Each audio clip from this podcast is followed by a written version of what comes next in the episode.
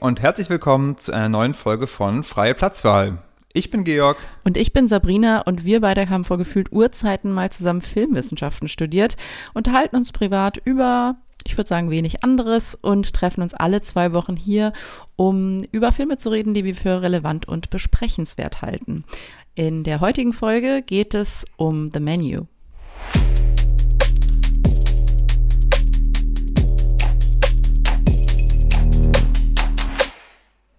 Ja, heute sprechen wir mal wieder über einen Film, den wir Richtig. gemeinsam Lange im Kino geschaut haben, Georg. Richtig, lang ist her. Lang ist's her, es hat ganz viel Spaß gemacht. Ganz kurz, wir waren im Delphi, nicht im Delphi Lux. Wir waren, doch, wir waren dachte. zuerst im Delphi Lux. Ich war zuerst dort. Denn eigentlich spielte der Film nebenan im Delphi Filmpalast.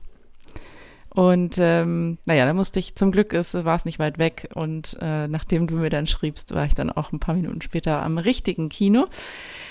Ja, also sehr schön war's. Ähm, wie schön wir den Film jetzt fanden, das wird sich zeigen, Zeigen. im Laufe dieser Folge, würde ich sagen. Ich bin sehr gespannt, weil ich kenne deine Meinung. Wir, wir standen, glaube ich, nach dem Film so zwar äh, sehr unterhalten, das kann man, glaube ich, schon verraten, ähm, noch vor dem Kino kurz, aber äh, ich glaube, wir mussten den Film alle nochmal sacken lassen. Ja, bevor wir in die Besprechung gehen, ein paar Eckpunkte.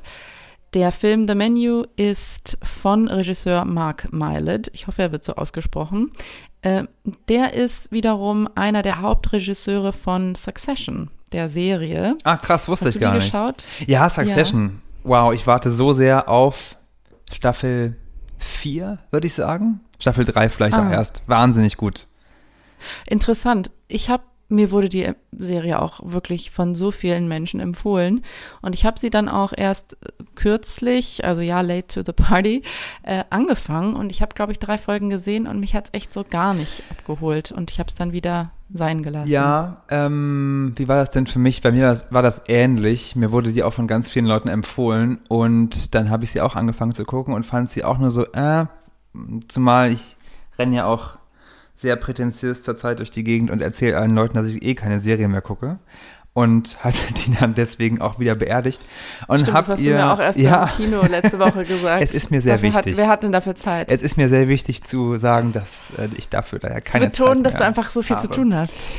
Genau. Ähm, und hab dann aber den, ähm, hab der Serie nochmal eine zweite Chance gegeben und dann hat's mich wirklich richtig begeistert. Aber es hat auch gedauert und ich glaube auch vielleicht sogar eine halbe Staffel lang, bis ich drin war. Will also sagen, vielleicht könnte das bei dir im zweiten Anlauf auch nochmal so sein. Es wird irgendwie besser, es wird echt viel besser als am Anfang. Aber jetzt erstmal zurück zu The Menu. Worum geht's? The Menu spielt eigentlich fast ausschließlich in und auf Hawthorne. In, weil es in einem Restaurant spielt, das Hawthorne heißt. Und auf, weil dieses Restaurant eben nach der abgelegenen Insel benannt ist, auf der es sich auch befindet. Von dieser Insel stammen dann auch die meisten Zutaten. Die Speisekarte ist präfix, also das bedeutet, äh, es gibt einen festen Preis. Ähm, das sind irgendwie so stolze 1250 Dollar. Ähm, zu dem ein ebenso feststehendes Menü angeboten wird. Also der Gast entscheidet quasi nicht, was er essen möchte, sondern der Chefkoch. Äh, dieser Chefkoch, gespielt von Ralph Fiennes wiederum, ist äh, nicht nur, wie wir dann schnell verstehen, eine Berühmtheit, sondern man könnte fast sagen, er wirkt wie ein äh, Gott, ein Guru, eine Koryphäe, gleichzeitig aber auch irgendwie wie ein äh, Oberbefehlshaber beim Militär. Ähm, Hawthorne ist ein fiktiver Ort, aber wenn das jetzt alles irgendwie vertraut klang, wie ich dieses Restaurant beschrieb, dann äh, vielleicht deshalb, weil es, äh, denke ich, genügend Restaurants gibt, die ziemlich genau so sind heutzutage. Also ich denke da zum Beispiel an ein Noma in Kopenhagen Mhm. oder eben an all die Restaurants, die in der Netflix-Serie Chef's Table vorgestellt werden. Äh, Chef's Table ist auch ein ganz gutes Stichwort, denn ähm, Mylord, der Regisseur, äh, übernimmt auch formal diesen eben sehr charakteristischen Stil von Chef's Table in dem Film, der ja ja sehr glossy ist mit vielen Nahaufnahmen von Gerichten, die ganz ganz kunstvoll arrangiert sind äh, und dann den passenden Untertiteln, wo dann die Zutaten aufgezählt werden. Äh, also eigentlich fehlt dann nur noch äh, der Winter aus Vivaldis vier Jahreszeiten als Score. Und äh, ja, und das wäre eine Chef's Table Folge gewesen. Also sehr bewusste äh, Referenznahme auf, auf diese Netflix-Serie. Zum Plot. Äh, der gesamte Film besteht im Grunde aus einem einzigen Abendessen, in dem gelinde gesagt langsam die Stimmung kippt. Hawthorne, also das Restaurant bietet eben nur eine Gästerunde pro Abend an aus Prinzip. Also es gibt immer nur ja eine eine Gruppe, die die bedient wird und diese Gruppe versammelt sich also äh, an diesem Ort und ist ähm, zusammengesetzt aus so ziemlich allen Arten unausstehlicher Restaurantgäste, die man sich so vorstellen kann. Entsprechend ist die Belegschaft des Restaurants diesen Gästen gegenüber auch irgendwie feindlich gestimmt. Das merkt man eigentlich schon ziemlich früh im Film, schon bei Ankunft des Bootes auf der Insel, wenn sich Elsa, diese, finde ich, sehr gut gespielte Maître D, ähm, sie empfängt und ja irgendwie sehr auffallend autoritär und auch irgendwie sehr wenig servil ist, also vor allem also weniger als man es erwarten würde von so einem von so einem Restaurant, wo, wo die Gäste ja viel Geld lassen. Ne? Da denkt man, die werden irgendwie von vorne bis hinten irgendwie total ähm, gepampert. Das ist nicht so und dann ist es aber auch mit jedem Gang kippt diese Stimmung dann immer mehr und immer mehr. Auch immer mehr von diesem, ich sag mal, unfreundlichen, leicht äh, schroffen Ton zum unheimlichen bis hin zum, ja, fast apokalyptischen Ende, was ja schon aber im Film selber eigentlich schon recht früh gespoilert wird, so im Grunde das Ende und angekündigt wird. Also ohne dass ich es jetzt hier spoilere. Ähm, es wird sicherlich auch noch einen Spoiler-Teil geben, aber an dieser Stelle lasse ich es vielleicht mal, lasse ich es dabei.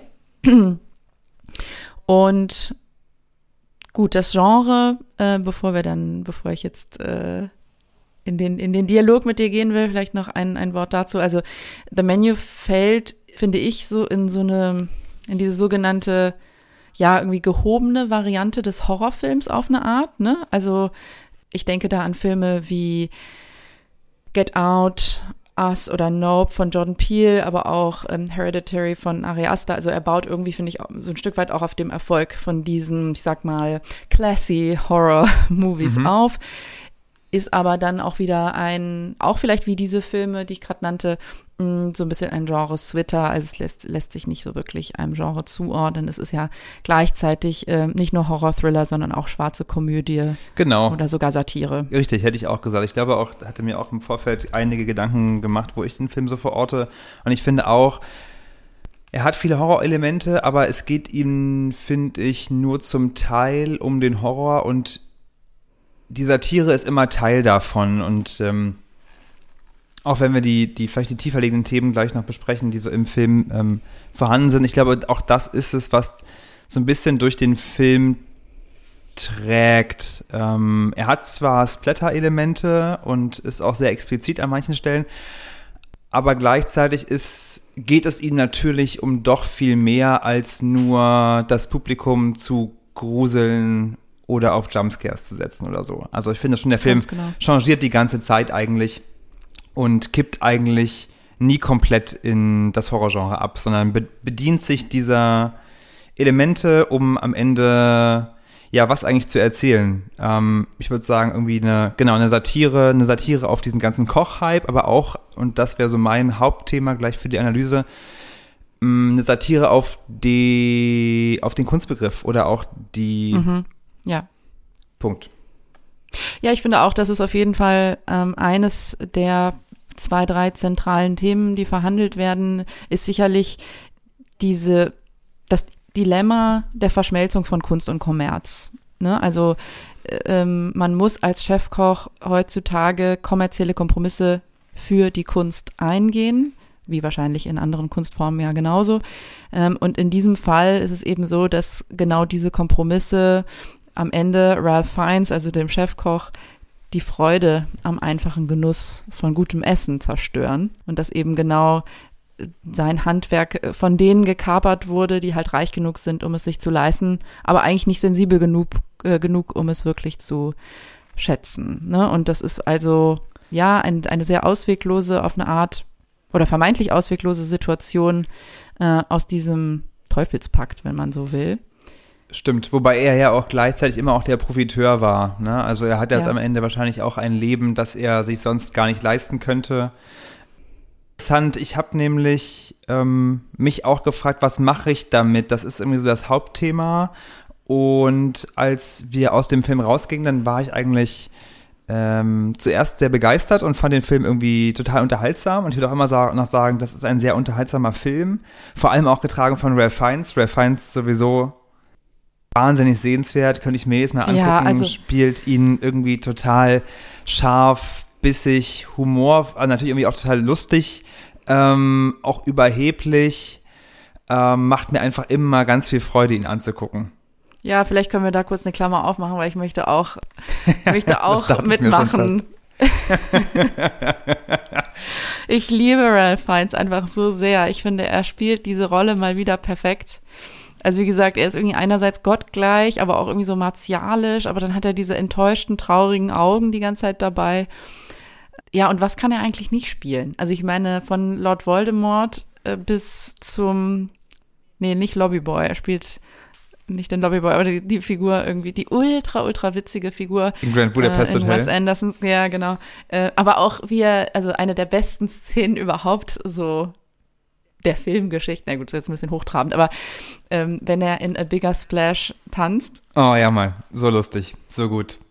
also Ich auf jeden. Fall ein fantastischer, fantastischer Schauspieler, den ich mir auch sehr, sehr, sehr gerne angucke. Aber auch, finde ich, muss, ähm, erwähne ich jetzt sozusagen auf, auf Augenhöhe sozusagen, äh, in, in diesem Film ist für mich äh, Anya Taylor-Joy, die ich auch sehr, sehr, sehr stark finde. Also ich finde, ich weiß nicht, ich, ich habe sie auch schon in ein paar anderen Filmen und natürlich auch in, äh, im Damen-Gambit in der Netflix-Serie gesehen. Sie hat eine total tolle Art zu spielen. Also sie hat auch irgendwie natürlich ein irgendwie faszinierendes, interessantes Gesicht. Man schaut ihr gerne zu, aber ich glaube ihr auch, ich kaufe ihr einfach die Rollen ab. Ja, stimmt, sie war sehr glaubhaft tatsächlich. Gut, aber jetzt sind wir so ein bisschen abgekommen. Äh, du wolltest eigentlich gerade so ein bisschen schon deine, deine Bewertung abgeben. Also du warst am Anfang begeistert oder ne, positiv. Ich war am Anfang begeistert und bin auch immer noch, bin auch gerade in Gedanken immer noch bei Ralph Fiennes. Ähm, der übrigens auch, ich habe mir, Also nämlich im hab mir im fünf Vorfeld nämlich noch auch nochmal angeguckt, Ralph Fiennes in Schindlers Liste. ah ja, stimmt. spielt ja ja diesen Amon genau, Goeth. Amon Goeth, ja. Auch, und total, das ist zum Beispiel auch eine Performance total understated, äh, total klein gespielt, aber total eindringlich. Also ich bin einfach wahnsinnig großer Fan. Und ich finde auch eher, das wollte ich, darauf wollte ich hinaus, Ralph Fiennes ist für mich am Ende auch das, was den Film für mich ausmacht. Oder er ist, er ist der Grund, der mich auch im Nachhinein nochmal durch den Film, Film trägt. Ihn Ha, wie sage ich das? Am Ende hatte ich das Gefühl, dass diese ganze Satire mh, nur so halb überzeugend war. Und auch in der Vorbereitung habe ich mich gefragt, hm, was mache ich eigentlich damit? Es ist natürlich diese Satire auf den Kochhype und die Glorifizierung und die Ästhetik von Chef's Table, die genutzt wird, wie du gesagt hast, mh, und die Prätentiosität und auch wieder eine weitere Variation dieses Motives von Eat the Rich. Eigentlich auch gar nicht so unähnlich ähm, zu Östlunds Film Triangle of Sadness, den Ja, wir auch erst das vor wollte kurzem ich auch besprochen sagen. haben. Ja, Mm, Hat auch Anleihen, finde ich, bei Squid Game in der Art von diesem sadistischen, dieser sadistischen Bestrafung, ähm, die dann irgendwie performativ, von der Leute eigentlich wissen, was passiert und trotzdem performativ versuchen, ihr zu entkommen. die ja ganz viel auch im südkoreanischen Kino aufgegriffen Mhm. wird. Also ich denke da auch an Parasite. Ja. In südkoreanischen Filmen oder Serien gibt es, finde ich, sehr viel ja auch um Klassenpolitik. Ja. Und, ähm, und gleichzeitig ähm, sind das auch sehr konzeptionelle Filme.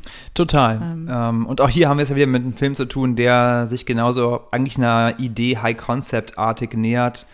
Genau. Und auch wiederum wie in Östlund und aber zum Beispiel auch wie in Cronenberg, das ist ein neuer Film, den wir letzte Woche besprochen haben, nee, vor zwei Wochen besprochen haben, sich eigentlich für die Figuren am Ende nicht so richtig interessiert, sondern eigentlich eher eine Idee erzählen will als eine Geschichte. Und am Ende hat es mich ein bisschen ratlos zurückgelassen, mh, weil neben diesem Unterhaltungswert und den tollen Bildern und der Performance von Ralph Fiennes und auch von äh, Anna Taylor-Joy für mich relativ wenig übrig bleibt, was mich an den Film noch lange Zeit nachdenken lassen wird. Also ich glaube, es ist ein Film, den ich unterhaltsam fand, den ich aber auch relativ schnell wieder vergessen haben werde. Ach, das ist total interessant, weil wir dann auch in dieser Folge, so wie in der letzten, dann doch unsere Meinung irgendwie sehr auseinandergehen. Ähm, oder ich zumindest die gegenteilige Erfahrung gemacht habe, nämlich, dass ich auch nach dem Film erstmal glaube ich, auch total positiv gestimmt war und mich dann gefragt habe, okay, wie, wohin geht das jetzt? Wohin geht jetzt die Reise? Manchmal wacht man ja dann am nächsten Morgen auf, hat das mhm. verdaut mhm. und dann kann man noch schon viel, viel eher einordnen und bei mir ähm, ist das eher dann in die, ich sag mal, positive, ähm, eher begeisterte Richtung dann auch gegangen. Also ähm, okay. doch, mich, mich hat der Film äh, sehr überzeugt. Also mh, ich meine, über vieles haben wir schon geredet, was, was, was gut war. Äh, neben dem Cast eben finde ich zum Beispiel spannend, dass die Hauptfigur oder eine der beiden Hauptfiguren, äh, Slowick, also die, die, der Chefkoch, äh, Ralph Fiennes quasi, über den wir eben sprachen, ja irgendwie sowohl Held als auch Bösewicht ist in einem. Also, ähm, weil mhm. wir erleben seinen Hass, seinen nachvollziehbaren Hass auf diese elitären Kunden, gleichzeitig ähm, aber auch seine Wut, weil er ja in Wirklichkeit auch einer von ihnen geworden ist, ähm, ne, gestützt von genau diesem System, ja. was sie geschaffen haben und was er so verachtet. Das ist vielleicht so ein bisschen, wenn ich nur kurz einhaken darf, ja vielleicht ein bisschen auch symptomatisch für unsere Zeit, dass es am Ende Figuren sind und wir alle auch, ob das nun dieses Thema ist oder aber der Kapitalismus ja. an sich oder was das Klima anbetrifft, dass wir alle oder dass sich viele darauf einigen können, dass sich etwas ändern muss, dass man aber teilweise, nee, das nicht teilweise, dass wir aber auch immer auch Teil des Systems sind und und es gleichzeitig ablehnen. Es einfach wahnsinnig schwer ist, aus diesem System herauszukommen, ja. beziehungsweise ja noch nicht mal gute Ideen existieren, die wirklich umsetzbar erscheinen, um aus diesem System ein anderes zu genau, machen. Genau, das finde ich auch. Es ist sehr relatable. Irgendwie mhm. erkennt man sie, obwohl ich jetzt weit weg bin von der ähm, Gastronomie. Ich erkenne mich, also auf eine Art ist das, ähm, versteht man das. ich erkenne mich wieder im Spitzenkoch. Ich weiß, was du meinst, total. Ja, das kann ich auch sehen. Ich Dann wollte, ich auch noch stark, dass er einfach, das hat mir auch schon angerissen, einfach sehr zeitgeistig ist und sehr gut beobachtet. Das gefällt mir einfach grundsätzlich. Mm, ne, wir, wir sprachen schon über Chef's Table. Das finde ich ist halt auch nicht einfach nur so sich drüber lustig machen, sondern sozusagen in der Art äh, und in der Detailtiefe und der Genauigkeit, wie der Film äh, Referenzen aufbaut, merkt man, dass da irgendwie auch äh, eine gewisse Wertschätzung und Liebe mit drin steckt. Also es ist einfach nicht, es ist nicht nur ein Lustigmachen, sondern ähm, ja, irgendwie sich ein sehr im Detail auch damit so auseinandersetzen. Ja, und dann diese ganzen, also auch die Figur von dem, also alle Gäste sind halt total gut beobachtet, ja, die sind alle irgendwie super unsympathisch, aber das macht halt auch total Spaß zu gucken. Also dieser, der Foodie, ne, die Begleitung von, von Margot, also von Anja Tyler, Tyler genau, ja. Tyler, das ist so eine, oh, da rollen sich mir wirklich so die Fußnägel hoch, aber man kennt diesen Menschen, ja, der irgendwie so, mhm. äh, irgendwie prätentiös ist, auf eine Art, ähm, ja, einerseits so, so eigentlich so ein kleiner Groupie, der das alles toll findet, was der macht, aber, und man denkt, also, und quasi innerhalb dieser Wertschätzung stellt, steckt dann irgendwie gleichzeitig, finde ich, auch immer so eine Selbstüberhöhung und das auch zu denken, dass man es selber vielleicht auch kann. Das, was sich ja dann ja. auch später im Film irgendwie aufgegriffen wird. Und ich weiß nicht, irgendwie finde ich auch das ganz, also ich will jetzt irgendwie hier nicht so einen äh, Männerhass verbreiten, aber, aber es sind irgendwie meistens Männer, finde ich, die dann auch diese Food Instagram Accounts haben, wo sie, also plötzlich, das ist ja, und das meine ich auch mit zeitgeistig, ist es so in den letzten, so die letzten zehn Jahre sind halt sehr stark ähm, geprägt von diesem Food Design, wie gesagt, von Chef's Table, von Otto Lengi Kochbüchern. Das ist aber alles, finde ich, sehr männlich geprägt, ne?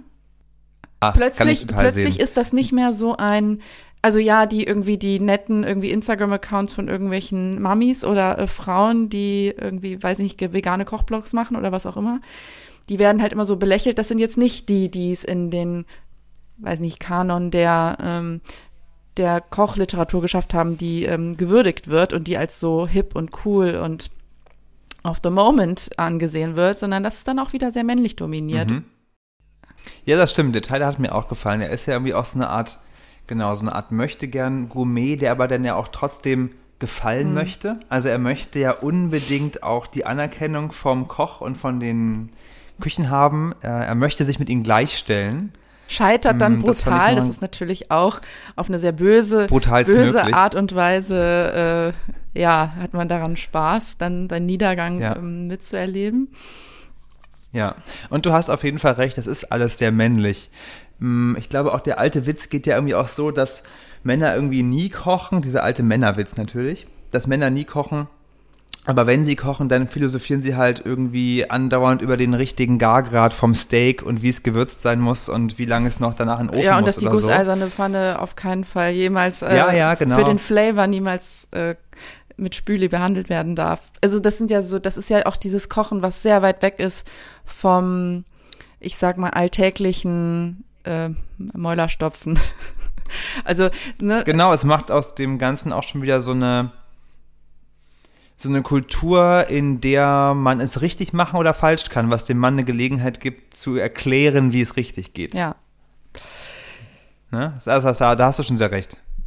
Das ja. ist sowieso die, die Väter, weißt du, aus den, äh, ich will jetzt sagen, irgendwie der letzten Generation, aber keine Ahnung, ist vielleicht auch heute noch so, ähm, wo dann die, es gibt die, dann die Familienväter, die eigentlich nie kochen. Die, die Frau macht die ganze Arbeit in der Küche, so, keine Ahnung, 363 Tage im Jahr. Und dann gibt's so zwei Anlässe, zu denen dann, wenn dann irgendwie der große, weiß ich nicht, Braten oder äh, das große Weihnachtsdinner oder irgendwie die Freunde kommen und dann bindet sich der Mann, dann krempelt dann. er sich auch mal die Hemdsärmel hoch und dann wird die Schürze umgebunden auf eine ganz lockere Weise und dann wird aber, das ist dann, ja. äh, das ist dann ein Essen, was auch gefeiert wird. So, Johannes ist so toll, er steht auch ja. in der Küche. Also. Mhm, genau.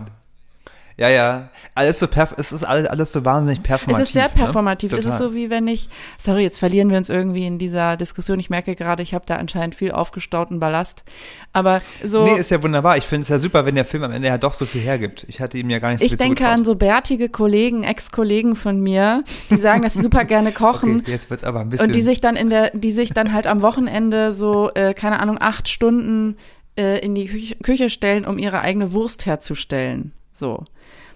Und also ja. das ist, natürlich ist das auch eine Kunst, aber da würde ich dann mal gern wissen, okay, wer kocht irgendwie so die anderen, also 90 Prozent der Zeit, wo wirklich gekocht werden muss und du nicht irgendwie nur deinem Hobby nachgehst und dann ja, behauptest. Da fällt mir auch noch eine Sache mehr dazu ein. Und zwar habe ich letztens in, in der Zeit einen Artikel gelesen über eine junge französische Köchin, die in ihrem Landhaus lebt. Sie ist offensichtlich sehr gut begütert. Mhm sehr jung auch noch und eine Reporterin besucht sie und lässt sich von ihr eine Woche lang bekochen und möchte von ihr Savoir-vivre mhm. lernen. Mhm. Und im Artikel wird erwähnt, dass sie auch ein Kochbuch rausgebracht hat und sie kocht offensichtlich wirklich sehr sehr gut, sehr französisch, sehr jung und habe mir dann einfach mal angeschaut, wie dieses Kochbuch so aufgemacht ist und siehe da, natürlich ist das ein Kochbuch, was dann wieder auch so klassisch vermarktet wird als Kochbuch, wo es darum geht, wie man günstig gesund kochen kann. Mhm es hat mich schon wieder, ich fand das so, das, und das ist so symptomatisch für das, was du auch gerade sagst. Mhm. Die Art der Vermarktung, ähm, oder andersrum gesagt, dass diese Art der Präsentation auch noch am Ende von der Marketingmaschinerie auf eine gewisse Weise natürlich nochmal multipliziert wird. Ja. Das fand ich wieder extrem abstoßend. Ja, es ist halt also, das, was die Frau macht, ist irgendwie das häuslich Alltägliche und das, was der Mann macht, ist halt die Kunst. Mhm. Ja, naja, anyway, ähm, also du merkst, das hat doch was ein bisschen was bei mir ausgelöst und ich habe ähm, und dann fand ich den, das haben wir jetzt auch schon, glaube ich, mehrmals erwähnt, einfach wirklich sehr unterhaltsam. Ich bin in diesen Film reingegangen, ohne überhaupt den Trailer gesehen zu haben. Ne? Du hattest mich, glaube ich, gefragt, wollen wir den machen, gehst du mit ins Kino? Ähm, ich habe sofort gesagt, ja, Ralph Fiennes, alles klar, ich bin dabei. Äh, ich wusste aber nichts über diesen Film und das kann ich äh, auch noch mal jedem eigentlich sehr ans Herz legen, dass überhaupt äh, finde ich das gut, das so zu machen. Ähm, egal bei welchem Film, es ist eigentlich immer eine sehr gute Experience, unvorbelastet in, in ein, ins Kino zu gehen. Ähm, und ich glaube, das hat vielleicht auch diese Erfahrung für mich nochmal besonderer gemacht, weil ich wirklich nicht wusste, in welche Richtung wird dieser Film gehen. Also ich war, ich fand mhm. den auch sehr unvorhersehbar. Ähm, das stimmt, das stimmt. Er hat sich nicht so richtig in die Karten gucken lassen. Das fand ich auch eine, eine große Stärke vom Film. Ja. ja.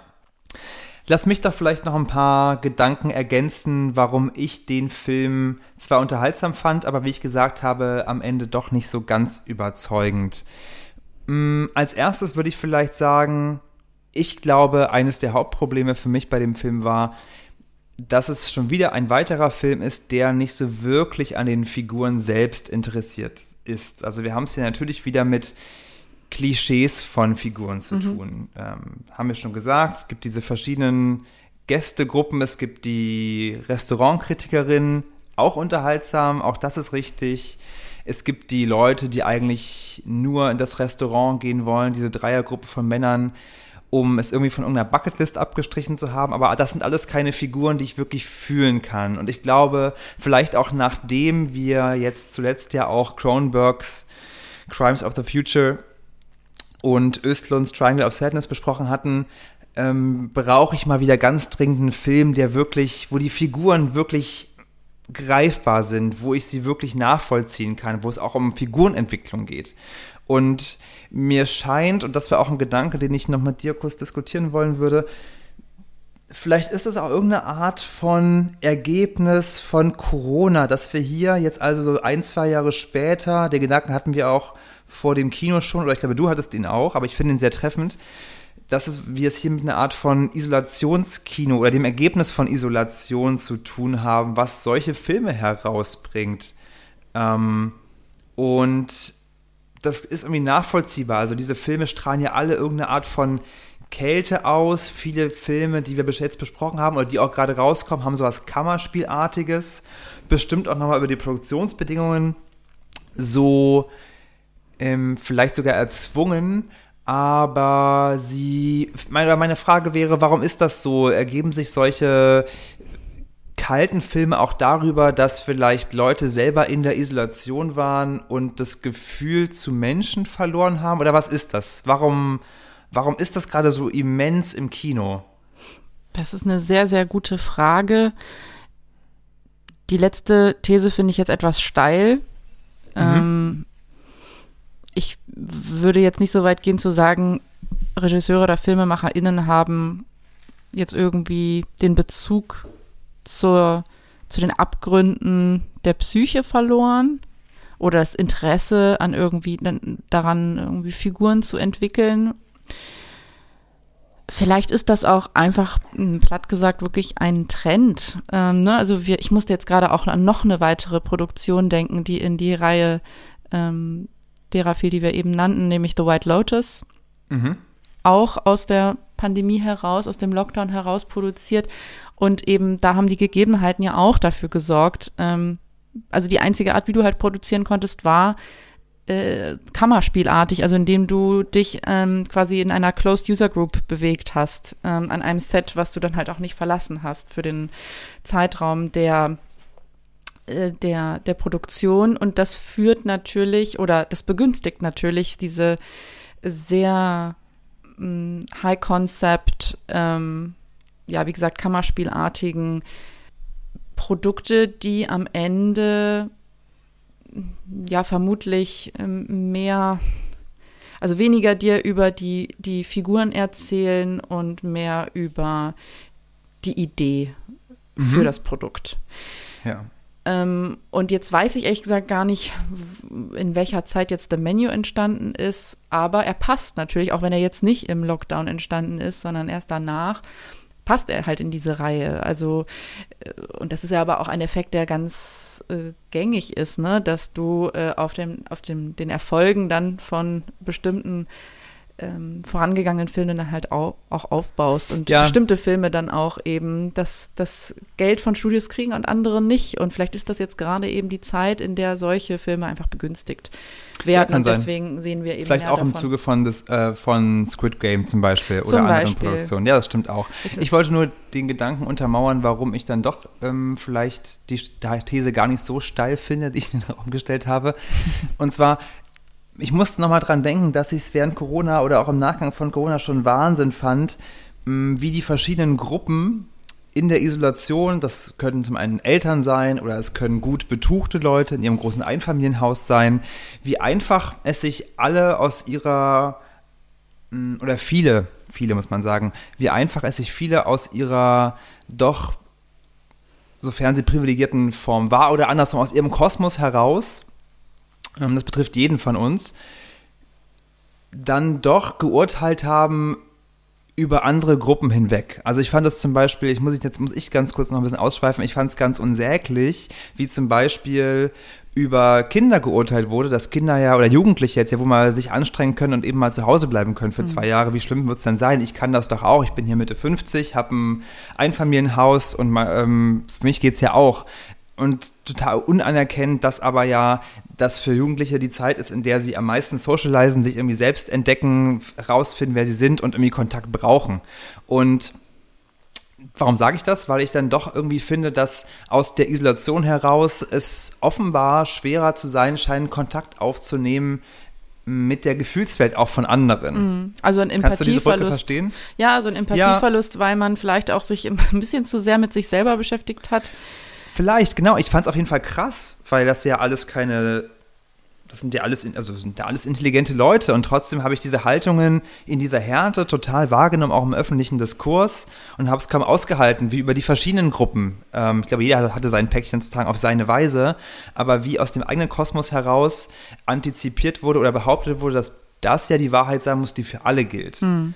Ich ähm, würde, vielleicht ist aber, ja, interessant. Also ich ähm, erwärme mich so langsam deiner, deiner These, wobei ich yes. mich gerade frage, ist es vielleicht gar nicht ein Empathieverlust oder ein mangelndes Interesse an anderen Menschen und einfach vielleicht auch eine gewisse Überdrüssigkeit, sich überhaupt mit so viel mit dem Seelenleben und der Psyche und den Befindlichkeiten Aha, von Menschen gut. zu befassen, weil man das okay. eben im Lockdown schon so viel gemacht hat, auch mit sich selber und einfach Lust hat auf Spaß und Glossiness und Unterhaltung und Eskapismus auf eine Weise. Eskapismus und auch irgendwie so auf, auf irgendwie Plot, wo es knallt und auch richtig.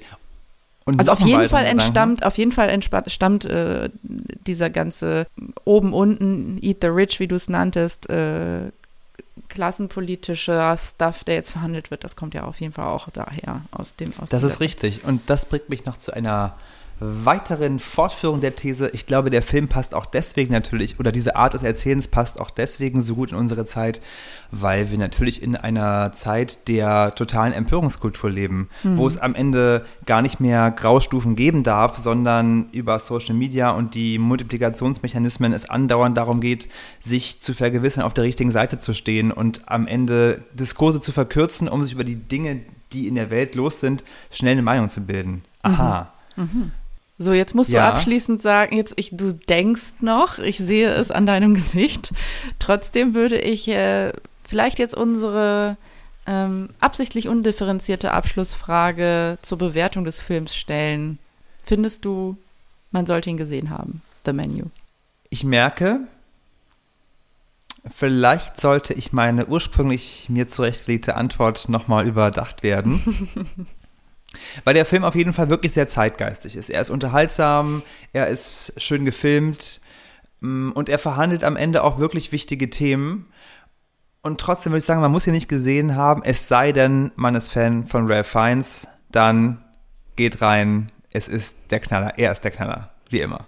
Ja, da steige ich ein. Äh, ich würde auch sagen, ja, man, ähm, doch, man sollte den schon schauen, äh, eben umso mehr als Ralph Fiennes oder Anya Taylor-Joy-Fan, aber ähm, ja, auch weil ich es einfach sehr originelles, unterhaltsames Kino finde. Gut. Damit sind wir zumindest am Ende unseres Filmbesprechungsteils. Kommen wir noch zu unseren kleineren Rubriken. Du hast, ich sage Rubriken, weil äh, du hast, Georg, ähm, eine neue mitgebracht für diese Folge, nämlich was no sonst noch so läuft.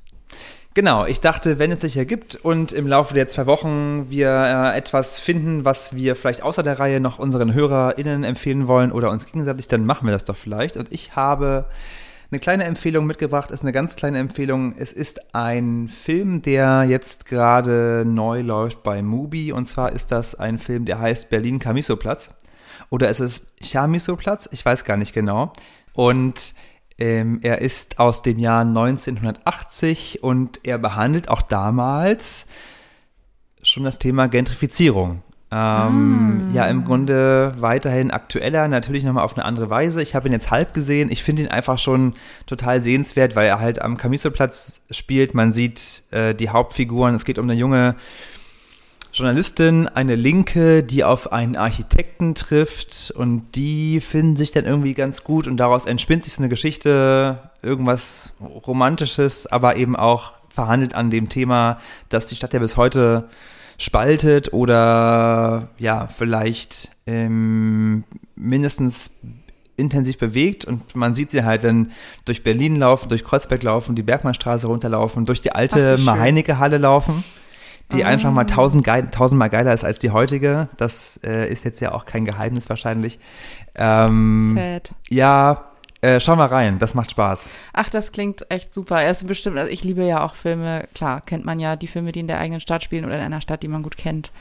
Das ist immer was Besonderes. Und ähm, ja, den Bergmann-Kiez kenne ich natürlich besonders gut.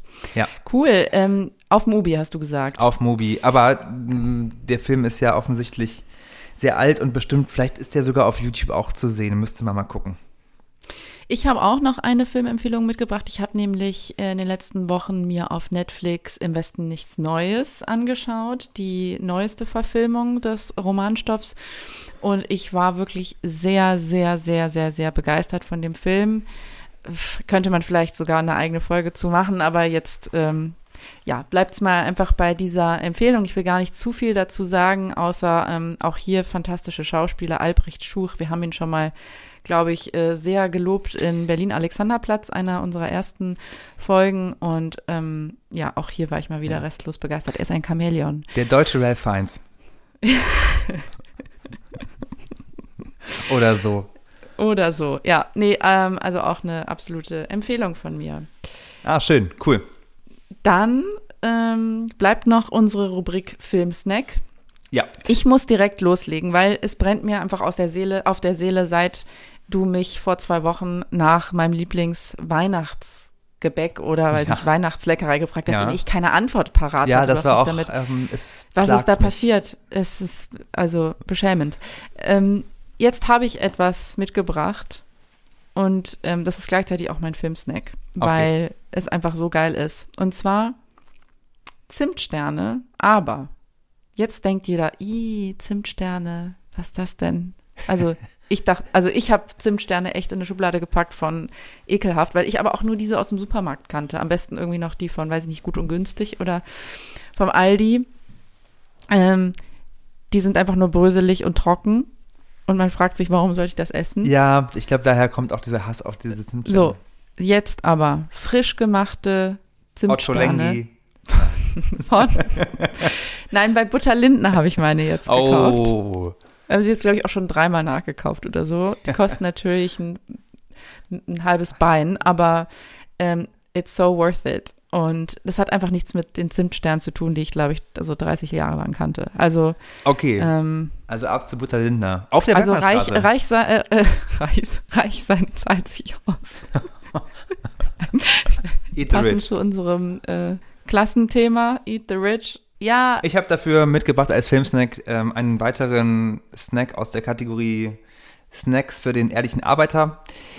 Ähm, The High es and the gibt Low. bei York, es gibt bei York ja immer diverse Dinge zur Auswahl und wir hatten schon diese leckeren gebrannten Mandeln, die lecker Die sind. nicht gebrannten, die aber es Schoko gibt auch schokolierten, Mann. Die schokolierten, die schokolierten Mandeln, ich vergaß. Auch ein geiles Wort Ja. übrigens, schokoliert. Liebe es. Aber es gibt dort auch von Katjes Wunderland. Oh. Ist das Hä? Katjes aber du weißt doch, Wunderland dass ich diese ganzen, wa- was kommst du mir sauer. denn, damit gewinnst du bei mir Achtung. keinen Blumentopf mit diesen äh, Weingummizeugs. Wir lassen unsere Community okay. Also, ganz kurz zwei Argumente für Katjes Wunderland. Erstens, sauer, schon mal 100 Punkte. Zweitens, diese geile vegane Katjes-Konsistenz, sodass man nämlich, und das ist eine seltene Mischung, dass man erst das saure Bonbon ablecken kann, also die saure Schicht runterlecken kann und danach ist es, also im Mund offensichtlich, Okay. und danach ist es trotzdem noch lecker. Ah ja. Das ist wirklich, it's a fine line und ähm, it's never been Ja. done. Bis jetzt. Katjes Naja, Wunderland. Die einen sagen so, die anderen sagen so. Auf geht's. Gut, dann hat, haben wir, äh, sind wir am Ende angekommen der heutigen Ja. Folge. Es hat Spaß gemacht. Das ist richtig. Schickt uns, wenn ich wüsste, an welche E-Mail-Adresse, Sabrina, gerne eure Ich Anregungen. sag's euch, freie Platzwahl. Podcast at gmail.com. Wir freuen uns ganz doll über eure Nachrichten und ähm, Ganz wir genau. freuen uns auf die nächste Folge. Bis dahin. Ciao.